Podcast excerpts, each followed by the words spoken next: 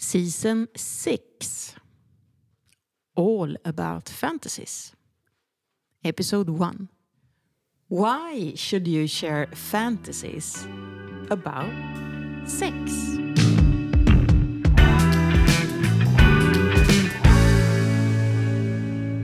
Hold it for a moment.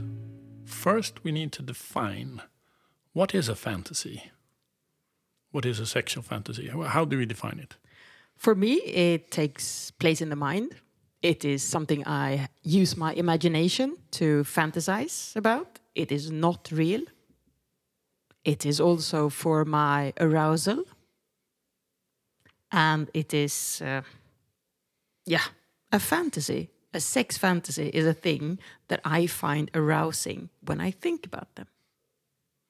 Yeah. So arousal, sexual arousal, and excitement is an important part of uh, the sexual fantasy. So, why do we need to be so precise about what a fantasy about sex is?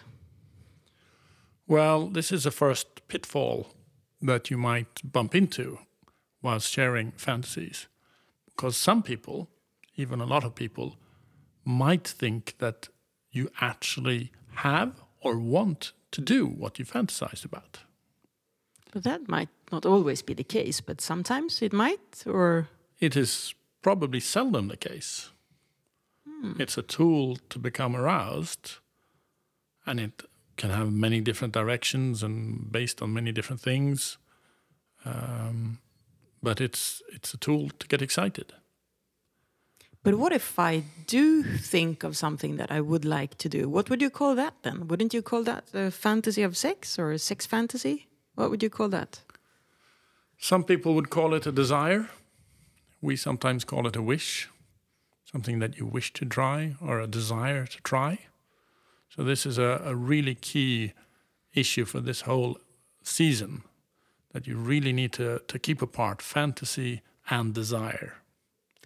Yeah, because if you started sharing your sexual fantasies and I was in the sort of area of thinking that they were your desires, I might become scared or, or upset. Yeah.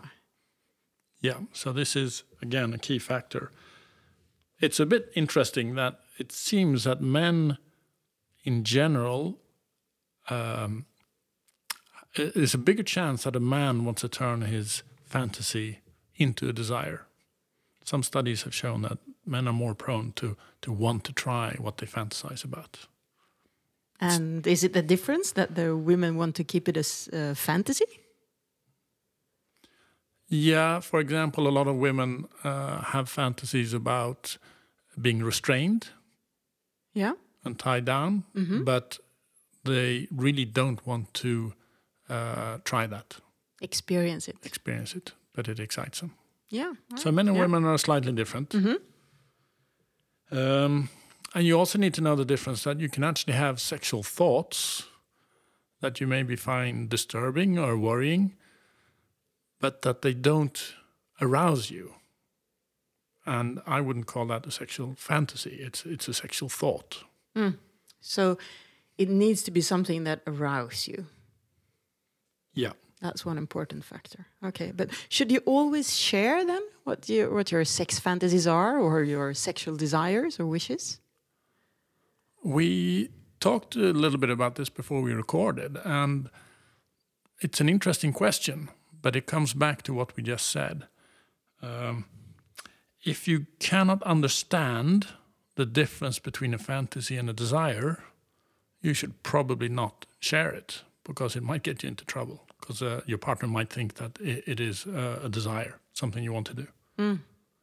So make sure that both of you understand the difference fantasy and desire to perform it. Mm.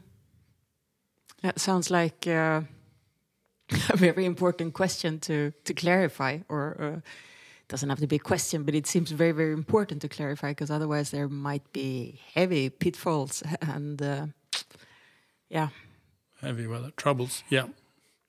So absolutely, we think it is very useful to share your sexual fantasies as long as both of you know the difference between the fantasy and the desire. Mm. So if we both know this, why would we share our sexual fantasies? Well, I know that we both think that it has been very beneficial for us in our sex life. So I would also say that it can be a tool to enhance your sex life, whoever is listening here. It can, it, yeah, it can expand your sexual repertoire definitely mm. by getting new ideas.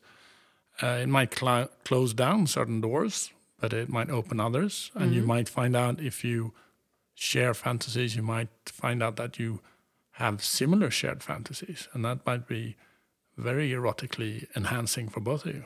Mm-hmm. It might also be a way down to getting it to be a desire, but we'll talk about that later on. Mm-hmm. So it also creates trust with your partner. How? Well, you're you show yourself vulnerable. You open up. Oh, yeah, yeah. You show uh, maybe you show some of your darker sides. And your deeper inner secrets, perhaps? Yeah, Something you've never ever told anyone about? So, of course, that might be very vulnerable to share. yeah. But that creates a deeper connection in between you, and maybe it um, shows some of your shadows. And really, if you want a complete relationship, you have to be prepared to let your shadows talk to each other as well. And to show, I hear you say, show more of yourself, yourselves. Yeah, not hiding, not keeping secrets. Um, You might still keep one or two, but you don't have to tell all your fantasies. Definitely not. You you might want to keep some to yourself or portion them out over time uh, to keep expanding your your sexual repertoire by adding a few new things every now and then. And as we have discovered, it might be very erotic in the moment to do so, to talk about this, to listen to your partner's fantasies, but also to see your partner when you share a fantasy where, where they also sort of get a bit aroused. And Yeah. it might be a very erotic moment. So lots of exciting and useful areas, we believe. Yeah. And we're going to bombard you with uh, lots more episodes where we look at this subject from all different sides. And um, hopefully, you can start sharing soon. Yeah. Can I add a side note here?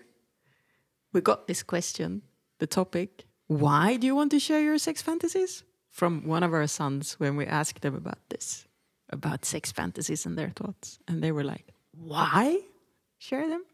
And now you know the benefits of it. Okay, bye for now.